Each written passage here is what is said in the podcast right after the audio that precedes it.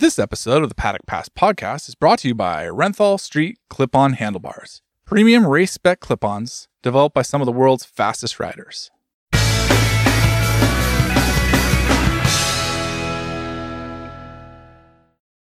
This week's Paddock Pass podcast comes to you with a slight American flavour. We headed to Los Angeles to be present at a star studded launch for the Trackhouse team and also checked out round four of the AMA Supercross series at Anaheim. We got exclusive interviews with team manager Wilco Zeelenberg and, of course, the two riders Miguel Oliveira and Raul Fernandez, only moments after the white RSV Aprilias had been unveiled. We're also going to talk about the new Red Bull KTM, a new Red Bull Gas Gas team livery, and preview some of our expectations for Sepang as MotoGP finally awakens from a winter slumber next week with three days of shakedown tests, followed by three days of official testing in Malaysia. I'm Adam Wheeler, and we have Steve English busy on the ground at World Superbike tests, gathering content and eating crisps but we have more than enough MotoGP crunch thanks to the other two rascals on this podcast. Firstly, it's the man in the hat, and usually a large one to fit that oversized brain, David Emmett. How are we, Dave? Have you been riding that red BMW GS much? That is planned for this afternoon. So once I get off a call, I'll go to phone me mum, wish her happy birthday, and then get me motorbike and go riding around the fool that I am. Ah, oh, happy birthday to Mrs. Emmett. 80 she is today, so that's a decent innings. Yeah, fine age. If it's follicles and Basie are after, then Neil Morrison is a willing supplier. He's also our font of high quality insight. Uh, before we crack on, two pieces of important news. Uh, for 2024, we're going to be changing the Paddock Pass podcast slightly. When we have a round of MotoGP, then we'll be bringing you a show on Sunday evenings, recapping the Grand Prix, the events, the talking points, and with some exclusive slices of audio from within the paddock. This means our midweek show will be shorter and a bit more general. We'll also be offering much more on our Patreon channel, and we'll provide more details on that in the next week's show. The second piece of news uh, we have a special one for people that take an annual subscription to our Patreon channel, which works out at 10% cheaper than paying each month. All subs will enter a prize draw for two paddock passes to a MotoGP round of their choice. We'll be looking to make the draw at the first Grand Prix in Qatar on March the 10th, so get signed up now. We'll put the Patreon link in the podcast episode text and also on Twitter. Uh, we're not talking about thousands of people here, sadly, yet. So there's a great chance to win these passes uh, that are normally not so easy to get a hold of. Uh, wait, I forgot another piece of news. Um, we'll also be running the Paddock Pass podcast MotoGP Fantasy League on MotoGP.com this year. Some of us have some pride to regain. So, in the coming shows, we'll be plugging this. So, listen out for details of how to join. It's completely free and it's a chance to get some more prizes. And it'll be the third edition, I think, uh, that we'll be running. So, uh, right, enough housekeeping for the moment. Um, let's talk Trackhouse. El, El Baruto, did we ever, did we ever find him? E Baruto, yeah, the the winner from 2023 hasn't got in contact yet. Some free Alpinestars gear, well, free, I mean, well earned, uh, is still waiting. So, if E Baruto, if you are a podcast listener, which you know we would assume you are, then get in touch. Uh, yeah, as I mentioned, let's let's talk uh, Trackhouse, guys. Um, white RSVs. Did it sort of suit the palette? Well, it wasn't really white, was it? It was blue and white stripes, um, or was it red and white stripes? I can't even remember. Um, the, I mean, it was very obviously a homage of the old American uh, flag thingy. Um, it looked quite nice, but I mean, the reason that it's there is because they haven't got a title sponsor yet. They have got some sponsorships and some partnerships, uh, including Stella Largada and GoPro, but um, they don't have a, uh, a title sponsor of their own yet. Yeah, it looked a little bit like the uh, was it 2004 when I think Shane Byrne and Jeremy McWilliams were on white uh, Aprilias. Um, thankfully, the uh, the bike that's under Raul and uh, Miguel is a good bit better than the one that those guys uh, raced uh, all those years ago, 20 years ago now. Um, but yeah, probably if we're doing our little um, if we're doing our little paint scheme wars, um, this would probably be the finest that's been revealed yet. I would say. It was a pretty decent event. I mean, it was unusual. Uh, it was on the top of a hotel, quite a popular bar uh, in a place that was downtown, not downtown LA, but in Hollywood. I mean, it was a very kind of exotic location, if you'd like, and that was the point. The team had been doing their annual photo shoot, um, you know, the studio pictures all through the day, and then did the presentation in the evening. The you had a lot of kind of faces, famous faces from American racing: John Kosinski, Wayne Rainey, Kevin Schwantz, uh, John Hopkins was there, also Joe Roberts you know, as well as some other figures from the periphery of uh, sort of American motorcycling like Roland Sands. Uh, it, it did seem sort of high profile in that aspect. And of course, all the Trackhouse um, racing team senior management are busy enough with NASCAR as it is. So it was a it was a small venue. It was quite a short event, but it seemed to tick a box in adding a, a bit of glamour to the to the MotoGP grid and the presentations that we've seen so far. Yeah, I think it's also good that you know there is a presentation outside of outside of Europe. Um, you know, holding it in the US. Obviously, like the US is such an important market for uh, MotoGP and for Dorna, and they're desperate to try to find a way in. So, uh, like holding an event in LA, in Hollywood, I think was an important step. Um, even though the trouble is, like holding it inside in a bar, uh, you don't necessarily see where you are, sort of thing. So, um, all of a sudden, I understand why uh, news reporters on the TV are standing outside instead of in, in a, safely in a studio. But I mean, uh, Dave and I weren't actually there uh, whereas you were at. Um, was it a well attended event? Yeah, it was busy. I mean, it was packed, and like I say, it was in a bar, so it wasn't really kind of the pomp and presentation that we had at Ducati, where you're in an auditorium, so to speak, and there was a, a lot of formality with press conferences and whatnot. Uh, I think, as I mentioned, the team have been doing the photos, so there was a, a little bit of lethargy um, around, you know, the extra work to be done. But you know, Miguel Oliveira and Raul Fernandez by now are consummate professionals in that. So it was, um, I think it was, it was a memorable team launch, I would say, and it's for for like a team. I think they're going to make quite a big splash um, on the MotoGP grid this year. Uh, do you think there was? I mean, like, how much of a buzz was there around the event? I mean, was it just sort of like motorcycling royalty, or was there? Um, did there seem to be more sort of buzz around it externally? Yeah, I think the theme of it was very much there was an exclusivity to it. There was not a great deal of media. I don't think huge media coverage was the point of it. Uh, I think there was a knowing acknowledgement towards, like I say, the, the Grand Prix history of, of, you know for America, and you know having Schwantz and Rainey there was were important symbols of that.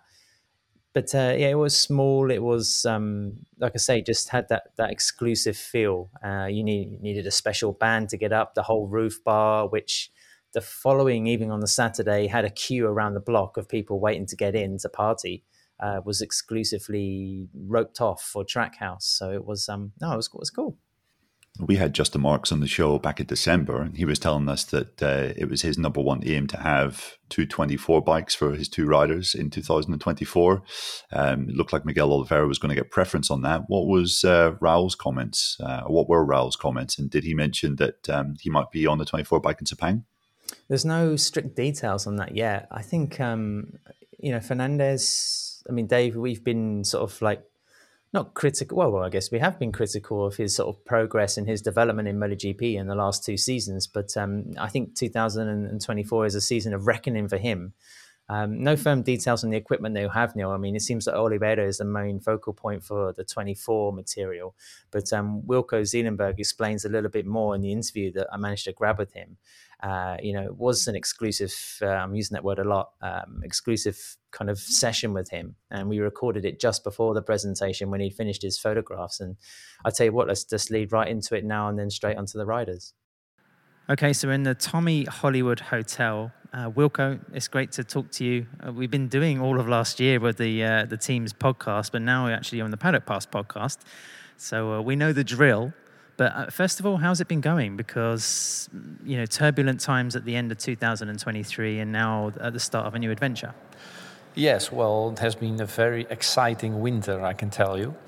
Of course, the end of the season, uh, yeah, result wise, uh, with Raul uh, went really good. So we were very happy with that last race. And of course, Miguel was injured again and uh, decided as well to, to yeah, to restore his arm and uh, did the arm operation. So that was kind of all fixed and done.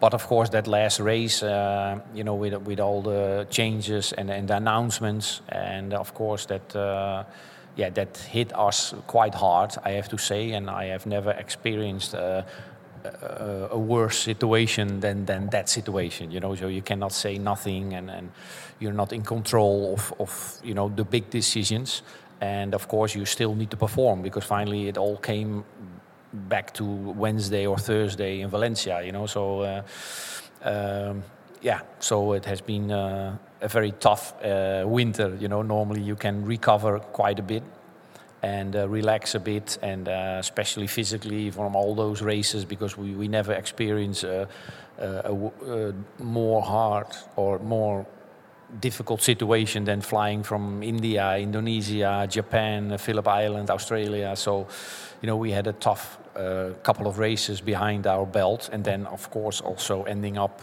uh, basically in this difficult situation. Uh, created a very hectic winter time, and uh, we did not relax uh, a lot. Wilco, was there part of you that thought, oh no, not again? Because after Petronas leaving the team, the team had to almost reset a little bit, and then it was like another period of instability. Uh, you must have been maybe fed up with racing at some point, you know, the way things work out. Well, yeah, not fed up with racing, but uh, yeah, you are fed up with the yeah with the politics and and of course uh, the sports. Finally, also uh, uh, we can run because you need money, you need to pay things, and it's expensive. And of course, uh, you know, being in a position as a satellite team is not always ideal. You know, I've been with Yamaha so many years where everything is, you know uh, planned uh, a long time before, and there is always budget. And of course, they're trying to find sponsors and reduce the cost.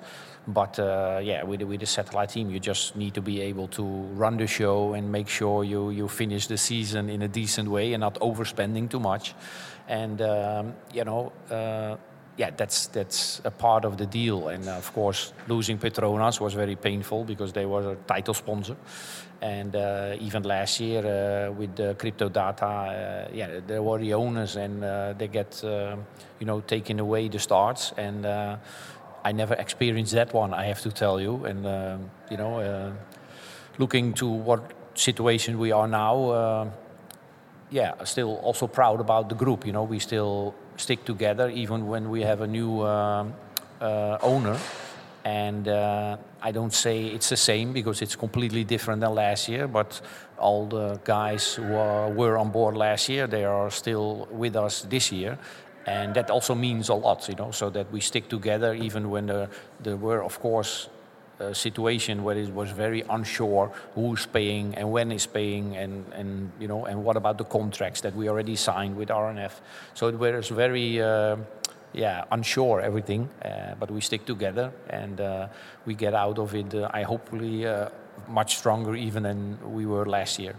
Were you like the rest of us, where you had to look up Trackhouse on the internet to see what this group was, what this team was? Yes, 100%. I, I never heard about Trackhouse uh, before until maybe one week before Valencia. And then I already met PJ because, uh, yeah, they were planning ahead and we were really tight in the schedule because, you know, Valencia test is already planning 2024. So there was a very strange situation. But uh, yeah, we survived it, and now uh, we can, uh, you know, when when doors uh, are closing, also others are opening. And uh, clearly, with Trackhouse, we uh, we reach a very uh, professional and uh, motivated group uh, of people, and who knows everything about racing, even if it's four wheels, but they do the same game with a different tool, I would say. And this is what you feel directly.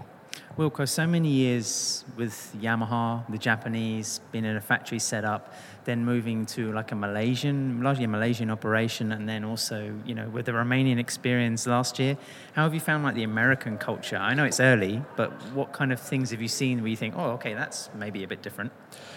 Yeah, well, the first thing that I can say, they they always think big, you know. So it's a big country, so um, you know the the the interest is huge and uh, you, they plan ahead or far away, you know. So actually, for them, this also didn't uh, uh arrive too early because they were planning ahead for 2025. And uh, suddenly, this this train passed by, and they needed to hop on. And also for them, of course, it was uh, critical because finally, you you know, you only have two months to prepare yourself, and um, yeah, uh, actually it's not enough. You need to plan a year ahead to be everything fine tuned and discuss step by step uh, through all the contracts and all the decisions. But uh, we all needed to do it in two months basically. And uh, yeah, the only thing I can say is they uh, they are really uh, looking ahead, and and this is something that is very important, especially in MotoGP, because you you know we are planning now Sepang test, but you know our group is already thinking about Austin and and uh, you know. Uh, yeah, two or three races later, you know, the rest is already done and booked and planned. So uh, this is um, something what they already have really um, more, I would say, than um, not than the Japanese, because also the Japanese are thinking ahead a long time, but uh, the Italians and um, the yeah the Malaysians as well. They they you know they look one or two weeks in front of them, and you know planning wise, you need to have a couple of months looking forward, and uh, that that helps a lot, and it makes everything uh, more quiet, but also. Uh, um, yeah, it helps the team to stay calm. You know, you cannot change things tomorrow. You know, because we planned already many things and decide things, and uh, difficult to to say what, but uh, it's everything. You know, uh, every decision that you take, you need to stick with it. And if if you made a mistake, you need to learn from it and plan ahead and decide something better for the future. But not quickly change it because because of you make a mistake. You know, so uh, this is something. Uh, that you uh, yeah that I learned out of experience just stick with the plan and even if it's a big mistake of course you need to adjust but if, if it's just a minor failure or a change of booking or a change of schedule then you need to stick especially if the group is big we have uh, 30 people flying around the world you, you cannot go left right up and down the road you need to stick to the plan do you think there might be some different things popping up in the team this year? I mean, for example, they have a, like a DJ in NASCAR. I mean, could could the pit box be slightly uh, lively? Um, some spinning well, lights I, and a glitter ball. you, I don't know. You never know, but. Uh, I, heard he's there. I think uh, with the Daytona 500 next week. He has uh, he's playing there, so uh, I, it would be nice. I think uh, to make a combination with a, like a festival or, or but if he you know if there is a uh, if we plan or Aprilia plans something and he can sing, for example, or he can play, or then it would be nice, you know. So it makes something different and something special. But uh, yeah, I think we need to focus on racing, and uh, it's, it's nice that uh, yeah that Pitbull is with us because it makes you know even the youth also uh, they don't know nothing about racing, but they only name ah, Dad, you know Pitbull. I said, oh, sorry, you know what I mean? I missed the I missed the clue completely. Yeah, yeah, this is this new guy. Oh, Pitbull, okay. So uh, yeah, this is interesting for the sport. I hope it gives uh, much more uh, uh, fans to the sport as well. You know, this is something that uh, we need to understand and learn as well. Well, from your days with Jorge Lorenzo, we know you can dance, so maybe you'll be showing us again this year, perhaps. Yes. But, uh, speaking on the racing, uh, has it helped? Like you say, a lot of the team have stayed intact, and you're moving straight into the new season. Same riders, finally getting healthy. Does that mean the transition to performance is going to be you know, it's not going to be a big bump in the road, is it? Because things are just going to roll on.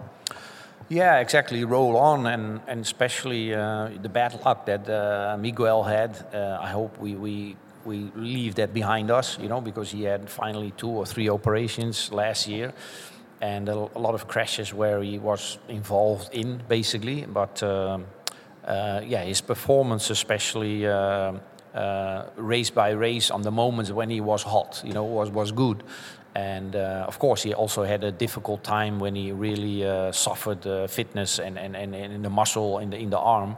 Uh, but yeah, saying that after a year being on this bike, the second year on the same bike, even when we uh, will have newer material, um, yeah, you, I experienced that with uh, Franco and, and uh, Fabio as well. The first year they were so good, and we'll go, what can you expect next year? I said, they will be better because they know the bike exactly. And the first Friday, they already have a better rhythm than the year before because they needed to learn the bike. And that will be the same with Miguel and Raul. Of course, Miguel did not do all the races, so some races he will be the first time on, the, on, on that track with that bike. But that's a big benefit, and uh, we should not underestimate. And also the 2023 bike, uh, what Raul tested as well in Valencia, was directly a big step.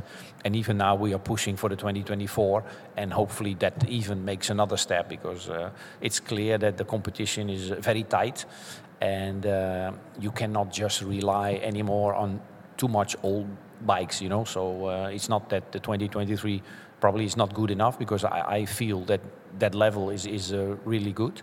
Um, What's the official word on that, Wilco? Do you, you know, when you the spec for machinery is Miguel going to have a different bike to Raul? What's the official word? no, no. Actually, we try to have as quick as possible 2024 material, but of course, uh, the 2024 is still under development. And uh, yeah, this is something that we need to wait and uh, to see how quick they, there is material available. Of course, we have pulled out uh, a date and, and, a timing plan. Uh, not telling you that basically, but uh, yeah, well, it would have been easy to say, no, no, we use 2023 material this year, but actually Trackhouse pushed a lot.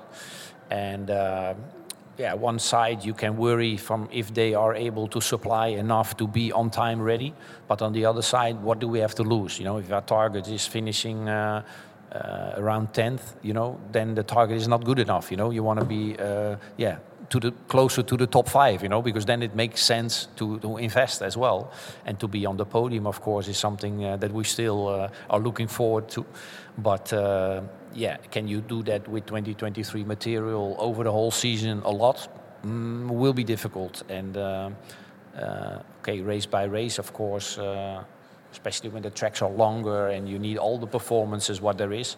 Yeah, the the, the competition is too tight to accept that uh, and realize that 2023 will be good enough. So uh, that's why we pushed hard to get uh, the freshest material available as possible. Lastly, Wilco, have you ever been to a MotoGP bike or team presentation in Hollywood? no, never. This is my first time, and uh, I have to say there were a lot of uh, good actors there uh, today.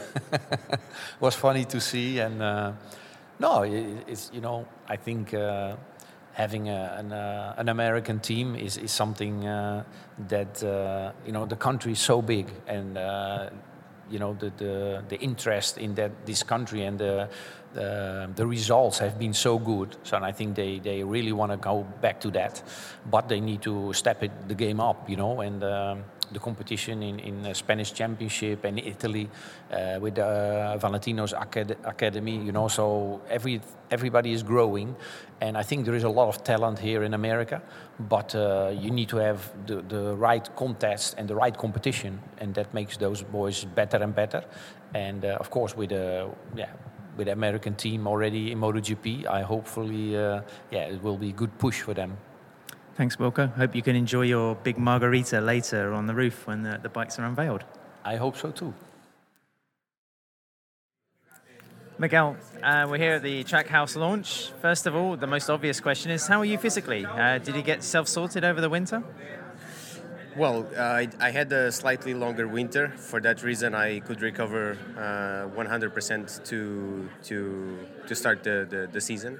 Um, it has not been um, uh, an, an, easy road, but uh, yeah, happy to be here. What do you think about the whole change of the team and everything? It must have been a really confusing period, you know, from Valencia to this point. Uh, what's been the emotions?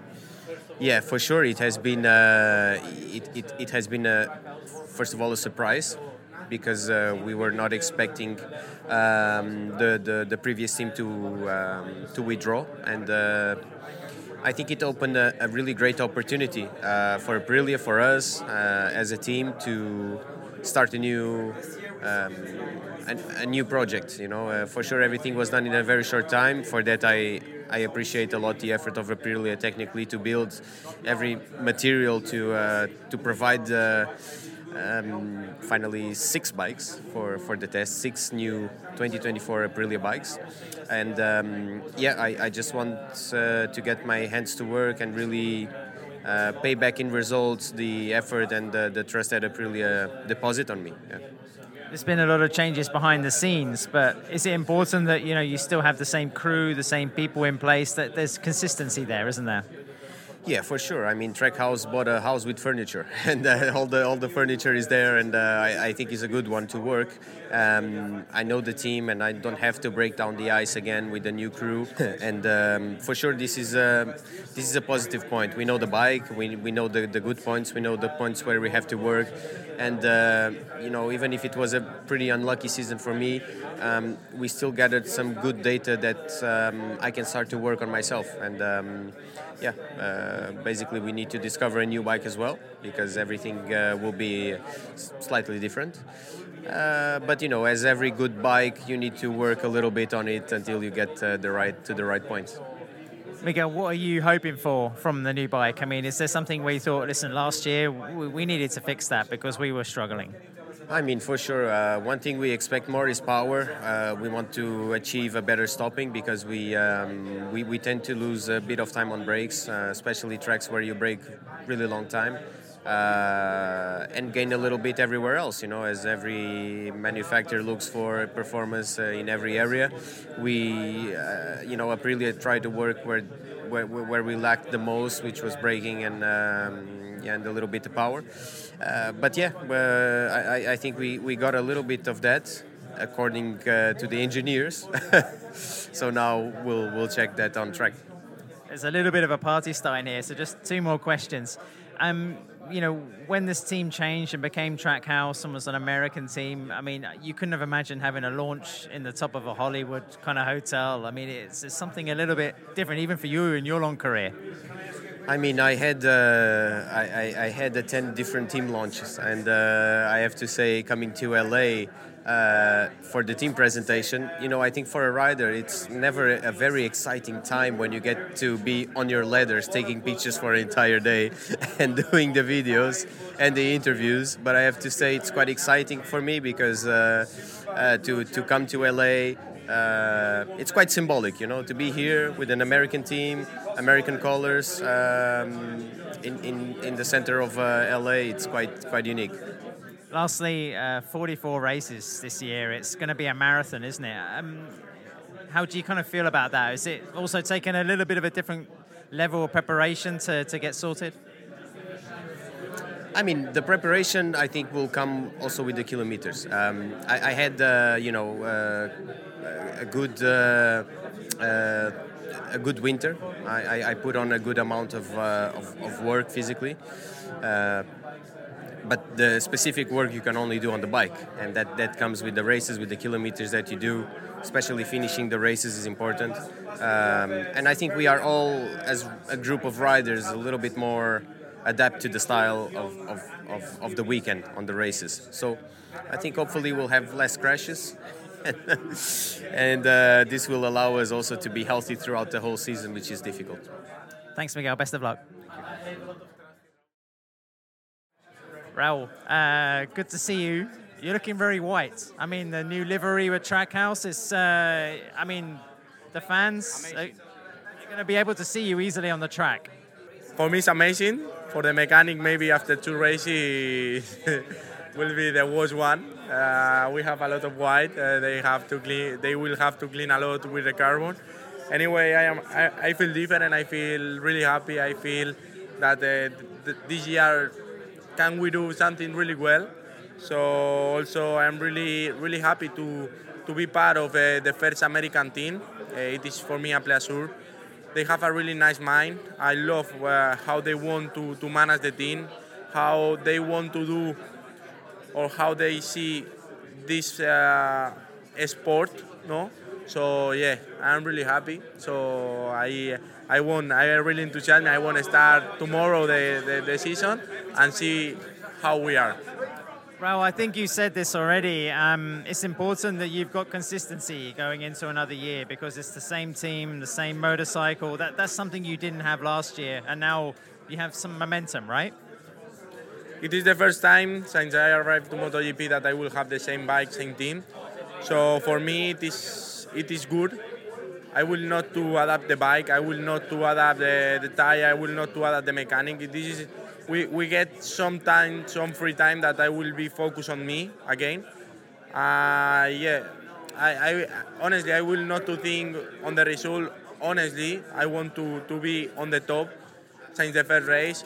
I want to be constant, honestly, but the first target that I have is try to, to feel what I feel the last year, the last part of the last year, and try to enjoy on the bike. If it's arrive, I know that I will be fast and I will I will be on the top. It's important in MotoGP that people give you time. I mean, you're still a young rider. You're still looking for experience. If you look at someone like um, Digia last year, it shows that when you get the good feeling and you get the right package, then the results are possible. Yeah, for me in general, uh, in the in the sport, no, it's not just on the motor sport. In general, on the sport, when you are in a in a professional level, and you have a, a really good moment on your on your career, to lose the confidence is too easy, but to get again this confidence is too difficult. What I want to, what I mind with that, I, I say with, with that, or what I think with that, is we are quite younger. Eh? We, we, we, we don't have the experience. We are right to MotoGP. Now I will speak about I will speak about our sport. You are right to MotoGP, and for us, or what we want to do is try to win. But it, it is not easy. It's the best category in the world, the, the best manufacturer, the best team, the best rider. So we sometimes we need more time that the people uh, want. No, uh, that is something that the people I think that have to understand that it is not easy for us because the first people that want to win is uh, is, is yourself. No, so yeah, for me it is something that the people have to think. No, we we want to win and we are here because we want to win. I don't want to be here to do some lap on the, on a track. Lastly, what happens now? Do you uh, supercross tomorrow? Some cheeseburgers before you go home? What's the plan? Cheeseburgers, no. Massimo is here. No, but uh, yeah, I will. I will go to supercross. It will be my first uh, event in supercross. I'm really fan of that. I love. I I appreciate a lot what they, they do because uh, sometimes when I do motocross on or, or when I see someone that do very well motocross on live. It's quite amazing. I cannot imagine when they have to be super uh, consistent on the jump, super clean on the drive style. So yeah, I want to see. I, I cannot to wait for tomorrow, and yeah, I think I will enjoy a lot. Thanks, Raul. Buena suerte. Thank you. Yeah, really interesting uh, comments there from Wilco and the two riders ad. Um, you just mentioned some of the names that had been at the uh, the launch, the likes of Rainey and but John Kocinski, that's the guy that pretty much disappeared off the motorcycling earth after uh, he retired, I think, in the early 2000s from uh, AMA Superbike where he was riding. And uh, I've heard a couple of journalists say that they've tried to contact him in recent times and basically heard nothing back. What was any any idea what he's been up to? I think he's got heavily into real estate now in his in his kind of retirement. Yeah, that's that's the rumor. I didn't get a chance to speak to him. He seemed quite popular at the event. I mean, there was he was always deep in conversation with someone. I was slightly worried about where I was standing. I thought he might want to hoover up once I'd moved, uh, but you know, it was uh, yeah. you know, it, Were you dropping crumbs again? Yes, I was very paranoid over my nibbles. Uh, it was uh, no, it was good. It was unusual to see him, like you say, Neil. But um, yeah, no sort of update on what he's been doing. A reminder that we have some excellent backing on the Paddock Pass podcast this year, and that's thanks to KTM. 2024 is the 30th year that the Austrians have been making their Duke naked bikes, from 125s all the way up to 1390s and the Fierce Super Dukes. Uh, a model that I had the absolute pleasure to ride around Portimao. The Duke family has something for every rider at any age or ability. Talk for days and style that turns head. Speaking of KTM's, uh, Gas Gas guys now have some Red Bull branding. Yeah, I mean, was it unexpected? I'm not quite sure. It actually does make the look bike look a lot better because the red. I mean, you know, as much as I like the red bike, it was quite sort of plain um, and the leathers especially the, the leathers actually of the riders actually look class so um, i was quite impressed with that um, it, it's not really surprising that red bull are sort of stepping in it's also a sign of um, the, inextricability of red bull and ktm that they are i mean I want to say functionally a single uh, a single company, but they're not at all. It's just that they are very, you know, they they work very very closely together, and everything Red uh, sort of KTM touches, then Red Bull are going to uh, get behind in in some way or another. So it, it's not really surprising, and also I think it's important. Well, I think it is it looks a lot better when you have some kind of sponsorship on bike rather than just a great big gas gas all over. Yeah, there was no massive revelations from the uh, the launch from the riders. Certainly, it was everything that you expect to hear. Pedro Acosta, you'll be surprised to know, is in no rush and he's not having any pressure being put on him. He did make the very good point that there's no point um, in placing great expectations on his shoulders after one day on the bike. I mean, it doesn't make any sense whatsoever. He'll be able to give us a bit more of an idea how he feels his season could go after the six days of running at Sepang, where he'll have three days at the shakedown and then three days um, at the official test. Um, but um, Augusto was was quite telling in that I asked him, "Will we see Pedro challenging you and the other KTM guys midway through the season, at the end of the season?" And he said, "No, no, no, like way before that." Um, he just said everything that um, you know Pedro has touched so far has kind of immediately turned into results or, or some kind of speed so he thinks he'll be he'll be pretty quick from the off. And then um, I think Nico Goyon was quite interested, the the team manager now of of the the Gas Gas, the Red Bull Gas Gas factory racing team. Um, he was basically saying that he expects Augusto to kind of double his points haul uh, for 2024. Um, and you know, Augusto is absolutely aware that um, he needs to come out swinging. He needs to start performing very, very well from the start of the year if he wants to retain that seat for 2025. Uh, the interesting thing I thought that Pedro Acosta said was the uh, the time when he had expectations when he placed expectations on himself was in 2022 and uh, as i've mentioned before like i was at the moto 2 test in portimao um, when pedro acosta got on a uh, on a moto 2 bike for the first time and, and basically everyone there was saying oh, he's going to be champion this year. I think he expected to be champion as well, uh, and I think he really learned his lesson in 2022 um, that things aren't as easy as they seem.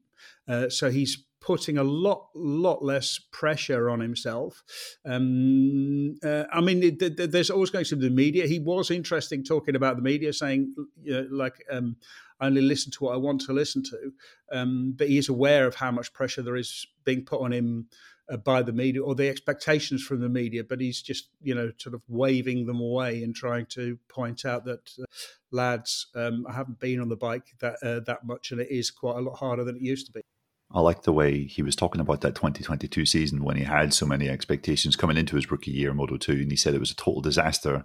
Uh, Pedro, you finished fifth in the championship and won three races that year. You were rookie of the year, so I'm not sure I classify that as a total disaster. Um, but um, Nico Goyon also talking about Pedro's adaptation on that that uh, when was it Tuesday at Valencia, and um, just saying how impressed that the team were, how naturally he looked on the bike. His riding position looked to be the correct one by the end of the day. Um, and again, he didn't uh, want to give too much away in terms of expectations, but he did say that um, how he kind of quickly got up to speed with the uh, the carbon brakes. That's one of the biggest things that uh, rookies normally have to adapt to, as well as where to place themselves on the bike and learning all the different devices. Um, you know, he said it was it was quite an impressive achievement that he got to where he did at the end of that first day in Valencia. Guys, we went to Ducati and we saw or experienced a very kind of impressive launch in terms of presentation and uh, everything involved with uh, I don't know, unveiling a MotoGP or a racing effort for the year. Gas Gas was a different thing. I mean, it was an online event. I mean, it was heavily image orientated. The video was pretty cool. Uh, and then Zoom calls with the, the protagonists afterwards. Uh, did we kind of prefer that? And what do we think of the KTM group and the way that they're sort of mixing up the brands? I mean, we saw Husqvarna come into Moto 2 for the first time last year. It seems that CF Moto is going to be spreading its wings. Uh, the future for Gas Gas seems to be chopping and changing. And of course, the Pierer Mobility Group now have MV Agusta as well under the umbrella. So that could also be something that also comes into MotoGP in the future. Well, one thing, uh, as I was typing up uh, Pedro Acosta's interview that really started annoying me was the fact that everyone now has to refer uh, re- uh, refer to it as the Pierer Mo- Mobility Group uh, because that's a lot more letters to type than just KTM. um, so, uh, yeah, it is. I mean, it is clear that that KTM or the Pierer Mobility Group are trying to really use racing as a as a platform to launch their brands. I mean, you're not just seeing it in uh, in MotoGP, of course. The fact that um, I think uh, uh, Jorge Prado is on a is on a gas gas rather than a KTM. Um, that's a big thing. I mean, you know, Jorge Prado is uh, you know, maybe the biggest thing in, in MXGP at the moment, certainly the biggest Spanish thing in MXGP. And so to put him on a gas gas rather than on, on your flagship brand, um, that, that, that says a lot. So it's also going to be see going to be interesting to see how he develops. Pedro Acosta was quite interesting talking about you know working with um, Paul Trevathan. Um, very, I mean, his, the, the, that relationship between sort of crew chief and, and rider, I keep saying this, is the most interesting in, in, in all of racing because there's so much of it that you have to, um, so much of it relies on trust, confidence, uh, communication, uh, the understand, you know, naturally understanding with, it, with each other. Um, Pedro was saying, like with his with his former crew chief, the relationship was like being like a you know father and son, and they only had to look at each other to understand what was going on. And you know, like Paul has to build up that same level of re- uh, relationship. But the fact that he's already taking a lot of, um, he's paying a lot of attention to uh, uh, to, to uh, Acosta, the fact that there's already a lot of communication between them, uh, like his openness um, and and his clarity.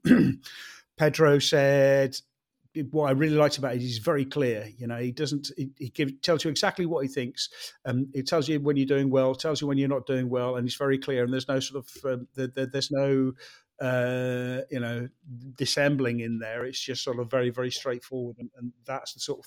He also seemed to be of the impression that uh, Paul was Dutch, not uh, Kiwi. Which, yeah, uh, well, he does live in Holland, so uh, he is. Uh, I mean, you know, the, the, uh, we we are claiming him as our own. So um, uh, you know, Peter Bommer's moved on to journalism. So so we've got to have a top crew chief. Coming back to what we were saying about the brands, I think it was Pierer Mobility Group exec, uh, executive member of the board, Hubert Trunkenpolz, in the same launch was talking about that, just saying that MotoGP is the biggest possible window you can have for exploiting a brand or presenting it. So it makes absolute sense that they decided to throw Gas Gas which is inherently a trial bike manufacturer straight into to you know a bigger picture. People now talk about gas gas in, in a wider sense. It's not just a niche uh, manufacturer of specific motorcycles. And you know whether you know the Pierer Mobility Group end up producing gas gas street bikes or not is is sort of by the by because people associate Pedro Acosta with that brand with Red Bull. And um, but one thing I just wanted to ask you Neil is because we know the Pierer Mobility Group are built like a little network of teams. You know, when it comes in sort of Moto three and Moto two, uh, Acosta now has his own adventure in MotoGP. But who who would you identify as the next sort of rising star through the pyramid? Do we have to look out for Deniz Öncü, or should we perhaps put our chips on David Alonso? I mean, who's sort of the next one? Would you say? Yeah, it's a good question. Um, I mean, there's obviously like a lot of very exciting lads in Moto 3. David Alonso probably being the pick of them. Um, yeah, I'd probably say Alonso at the moment, although maybe it's just because I haven't really thought about Moto 2 so much in the last two months that uh, my brain is a little scattered with that subject. But uh, yeah, Alonso kind of is the, the one that stands out. I would have said Izan Guevara, but he had a pretty hopeless uh, rookie campaign in Moto 2 last year. So yeah, Alonso's probably the pick of them, I would say, at the moment. Um, uh, I have a question too about MV Agusta. Um, obviously, MV Agusta has a very storied history in uh, Grand Prix motorcycle racing. I mean, for a long time, MV Agusta was almost synonymous with with, with Grand Prix racing. Um, if MV, you know, now that MV Agusta are part of the Pierer Mobility Group, how would we feel if they, if MV Agusta, you know, joined in 2025 uh, as the third uh, KTM team racing a KTM RC16 rebadged as an MV Agusta? How, how would we feel about that? Would it be sacrilege or would it be, you know, great grand promo, a brand promotion? Anyone? Nobody has any uh, has an opinion on it. I was waiting for Neil, but um... yeah, the the other th- because the other thing to me is like uh, MV Agustas have, have, always been inline uh, inline bikes, inline threes and inline fours. So to have them as a V four, it seems would be very different. Very different. I mean, it wouldn't uh, it wouldn't actually count on the constructors' championship as MV Agusta if they were riding KTM bikes, would it? So um, it would still be a very much a branding exercise. You wouldn't be looking at it as kind of an MV Agusta thing. But yeah, you're, you're right. There is something maybe sacrilegious about such a famous motorcycling institution just being used in that kind of way and not actually in any way being able to to kind of contribute um, its kind of own expertise. It's it's kind of uh, you know it's all coming from from Austria. Um, but then we have seen that with with other kind of famous brands in the past, with well, Derby and, and one two fives back when you know Aprilia were trying to kind of push the, the, the different number of brands under the the Piaggio umbrella. Um, so Angelera as well. Um, you know, Gilera, one of the great motorcycle manufacturers of the, you know, the the first part of the uh, of the nineteen, sorry, of the twentieth century. Um, yeah, so I I wouldn't say I have strong feelings on it, but um, yeah, it would be quite strange, wouldn't it?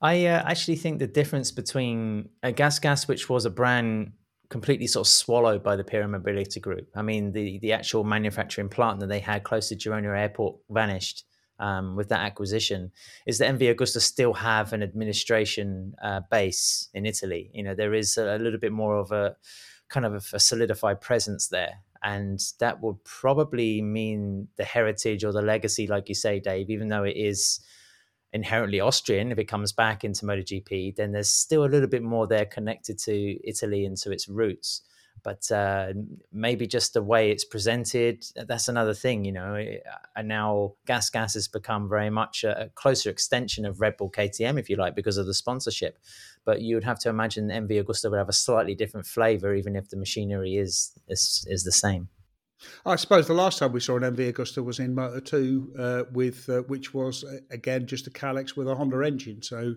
uh, there's not that much difference to it. Triumph. Or was it with the Triumph engine? Uh, they, I lose track of when they switched engines. Before we get on to our next talking point of Sepang, a swift call out to riders and racing fans to head to flyracing.com for apparel and some of the best gear you'll find for the road or the trail. We've talked about the excellent Formula S helmet, but off roaders can rely on Evo DST, Kinetic, and Patrol collections, amongst others. Also, goggles, protection, and much more. So head over to flyracing.com. Okay, uh, testing times. Dave, explain what's the difference between the shakedown test and the official testing. I mean, who is going to be doing what? Uh, originally, the shakedown test was meant for the test riders, uh, just to literally do that, to go out and try all the bits on the bike and make sure they don't fall off or the bike and the bike doesn't explode and all the rest of it, just to stop the uh, factory riders from having to waste time at the beginning of a test, so they can jump on the test uh, on the bikes on the test, which starts on Tuesday, on Tuesday, yes, um, and sort of get started straight away. Um, obviously, with the concession system, that has changed a little bit uh, because um, uh, both Honda and Yamaha are able to actually ride at the concessions um, uh, uh, at the shakedown test. Uh, also, the rookies are allowed to ride, so we'll see Pedro Acosta there, um, and we will see Luca Marini, Joan Mir, uh, Fabio Quartararo uh, Alex Rins there as well, um, getting a little bit of extra testing time because they need that extra testing time to join in. So we've got the shakedown test from the 1st of February to the 3rd of February, that's three days. Uh, and then we've got two days off and then we will have the full test from the uh, sixth, seventh, of eighth of um, February. Now, I mean, like you know, the full test is self-explanatory. It's an IRTA test organised by IRTA, um, which means that every uh, all of the full-time MotoGP entries will be there, plus various uh, sort of testing things. So I'm actually quite looking to see, looking forward to see what's there, who's got what. We heard at Ducati that Ducati have got a, a, a, sort of important new aero package. I think KTM will see a lot of new things from KTM as well, um, and especially what sort of Honda and, and Yamaha have, uh, have got. I think Honda not expecting quite so, so many exciting updates from uh, from Honda because the pictures from the Jerez uh, test with Stefan Bradl on the bike looked very similar to the bike that they debuted in uh, Valencia last year. Two questions, Dave. Just for people who new to MotoGP or maybe like getting into it, you know, Sepang can be problematic because it tends to rain uh, quite quickly and frequently. Uh, so, so why is is Sepang the first sort of venue that the, the manufacturers head to to you know get the first taste of new race bikes and, and potential technology for the season? Yeah, I mean, there's a lot of good reasons to do it. First of all, I mean, it started back when the Japanese manufacturers were dominating MotoGP, and it's sort of uh, closer to Japan than to Europe. It's sort of halfway between um, uh, Japan and um, Qatar, where the first race, race of the season is. Um, guaranteed, you're guaranteed warm weather so you don't have to worry about uh, temperature. It's got a lot of everything. It's got two really long straights, but it's also got uh, sort of places with heavy braking, with changes of direction, uh, with long corners. Um, so there's a lot of there's a lot of variety to the track. It's it's actually useful for that. And yes, you do you lose. Uh, a lot of time every day. You know, you you lose basically, I mean, it, it, rains in the afternoon, sort of around four-ish, uh, between four and half past four, and um, it'll rain for half an hour, and then it stops raining, and then by the time quarter to six comes, the track is bone dry again, just because of the amount of heat. Um, depending on the humidity, the humidity can be uh, a bit of a, um, a, a bit problematic. Um, the bigger problem is the heat. You know, like at two o'clock during the day, it's very hot. It's very difficult to actually ride. Um, uh, that's also the time that um, uh, the teams like to send their riders out to do long race runs to uh, check both the bikes and the fitness. Um, so, I mean, it's it, it, it is quite a good uh, it's a good general testing track. It will tell you a lot about it, but it needs to be tested. Sort of in a combination. The next test is going to be at Qatar uh, for two days, and that is a lot less useful because Qatar is such a weird track. Um, you know, the you're riding at a weird time. It's covered in sand. Um, it, it, it's not very representative, even though you know it produces fantastic racing. It's just not particularly useful. Just before I ask Neil a question, Dave, are you excited at any other moment as much as you are in Sepang during a MotoGP season? My wife asked me this as well. She says, "Is this the moments that you uh, look forward to most uh, during the year?" Um, eh, pro- yeah, probably. I mean, I have to say, like, still every Sunday morning because you know, like, weekends are long um, and now, and especially they, they, they've just become so intense, and so you get really tired. But then you get sort of, you know, the before the start of the race, the 15 minutes before the start of a race, you really start to get the old butterflies uh, in the stomach again. But uh, there's so much to see at tests. It's so it, it, it's just you know people have had like you know eight weeks to to come up with new ideas and it's always great to go and have a look and see it and everyone's also everyone has time you know everyone has time answer your questions and uh, you know to have a bit of a chat and stuff. So it's always great. Neil, when it comes to the overall strategy, if Sepang is about wheeling out the new shit and trying stuff and maybe discarding it, then what's the Qatar test about? Is that more just uh, final verification on some of the experiments that they've conducted in Malaysia and then looking towards the race, or is there still some maybe last minute plans going on in Losail? Yeah, it depends, I guess, where the, the particular factory is at, um, in what kind of what kind of situation they find themselves in. Um, for many of them, you would imagine it's just kind of confirming some details, um, because they will have made significant changes from what they rolled out in uh, in Valencia, maybe with the exception of Honda. Um, so it's just about confirming that in a new track in different kind of conditions. Um, but uh, yeah, I guess the, the, the, one thing that is interesting this year is that uh, the Japanese factories obviously have um, a lot of concessions, which includes um, basically open engine development through the year, um, which means that if it doesn't go exactly as planned at Sepang, it's not a total disaster in that they can still bring significant changes to Qatar or even to the first couple of races, um, and, uh, and, and you know make changes from there. Whereas in years gone by, when there was the uh, the engine freeze for them, um, then it was pretty much all or nothing. We saw Yamaha come to Sepang with a whole host of new items last year, and by the final day, I think Fabio Quartararo had decided to chuck all of them, um, and basically went with the kind of setup that was closest to 2022 for the start of the season after testing in Portimao. So that was just because it was kind of too late to to make further significant changes to to what he had tested at Sepang. So um, yeah, maybe the maybe the, the, the Qatar test will be interesting to see what the Japanese factories do and whether their strategy changes, whether they'll bring significant changes to Qatar as well as to Sepang.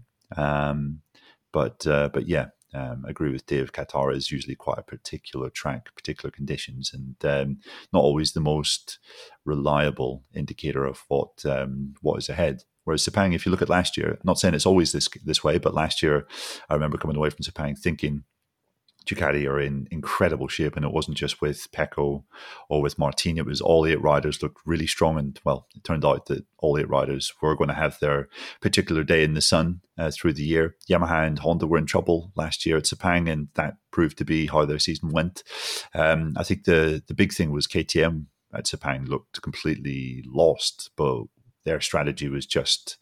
Um, throw as many testing parts at uh, both Binder and Miller as possible, um, and, and, then kind of come to a decision on what combination fits best um, after the Portimao test, and that actually turned out to be quite successful in the end. So, um, so yeah, I think four of the five factories last year we had a good indicator of how their season was going to go just by what happened. At yeah, quick thing about concessions: the fact that both Honda and Yamaha are able to update their engines. Uh, during the season means that uh, it's going to make uh, Jerez and Mugello tests. Uh, there's three in-season tests after the race at uh, Jerez, after the race at Mugello, and after the race at um, Misano. Uh, those are going to be very, very important. Um, we could see, you know, an engine update. Mm, I mean, possibly after, uh, possibly after Jerez. I mean, much more likely uh, at Mugello, certainly for Yamaha. Um, even though Mugello is not a great test circuit for the same reason that you know Phillip Island isn't a great test circuit. It's such a rider's track. Um, it, there's so much that a rider can get out of it that, that it's hard to find.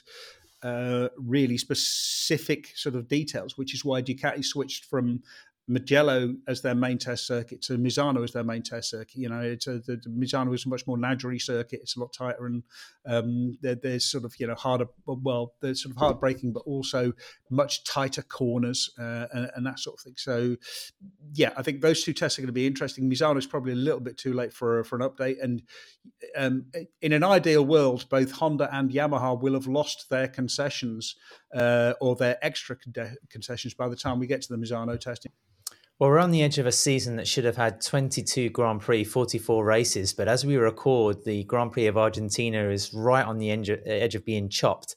Uh, thoughts on that, guys? I mean, Dave, why has this come around? Uh, are we surprised? And, and Neil, for your thoughts, uh, is anybody really sad about missing out on Termas?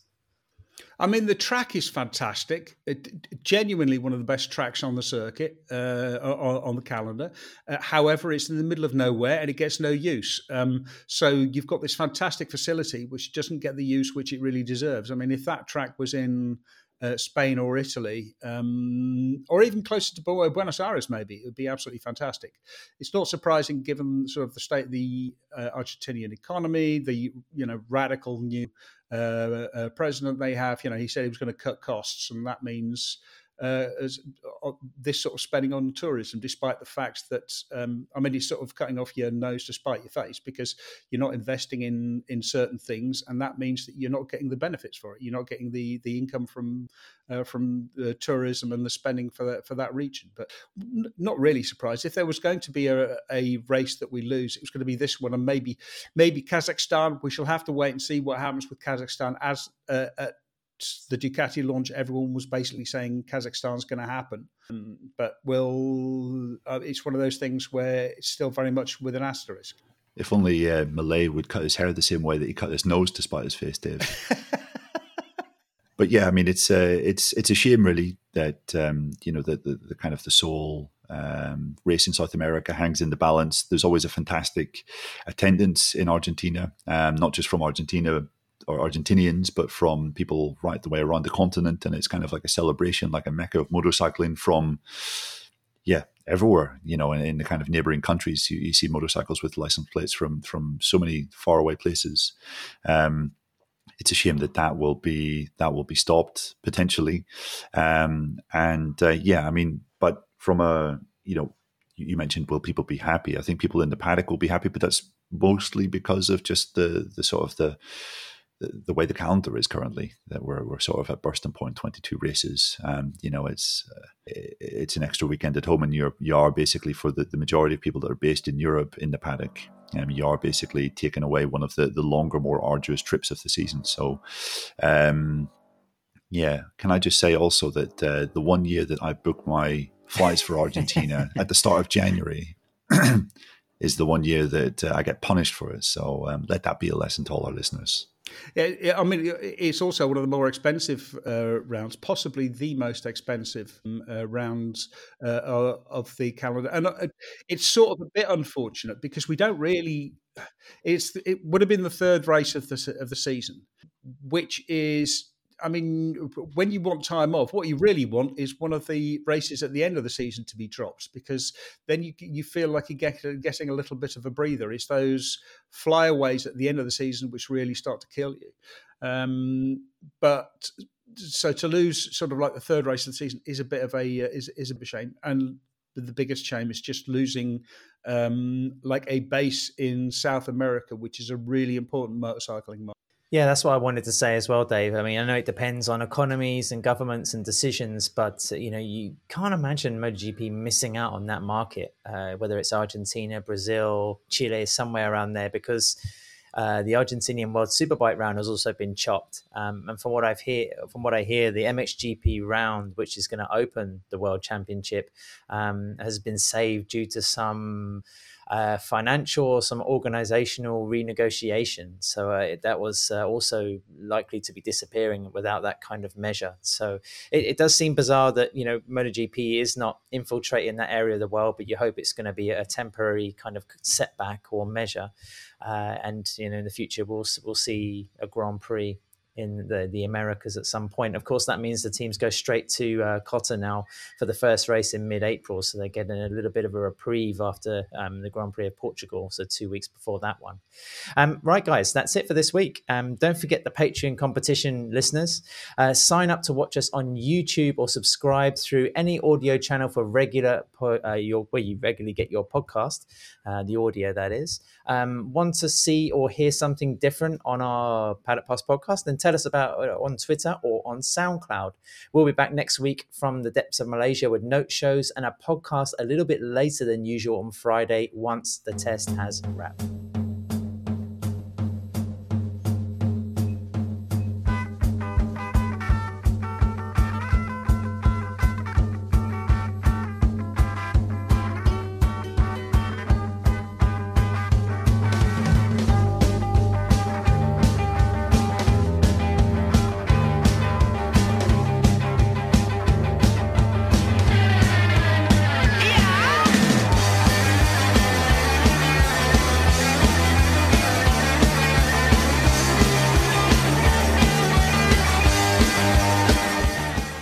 This episode of the Paddock Pass podcast was produced by David Emmett, Steve English, Neil Morrison, and Adam Wheeler. Music is provided by The Libertines. All inquiries can be sent via email to team at paddockpasspodcast.com.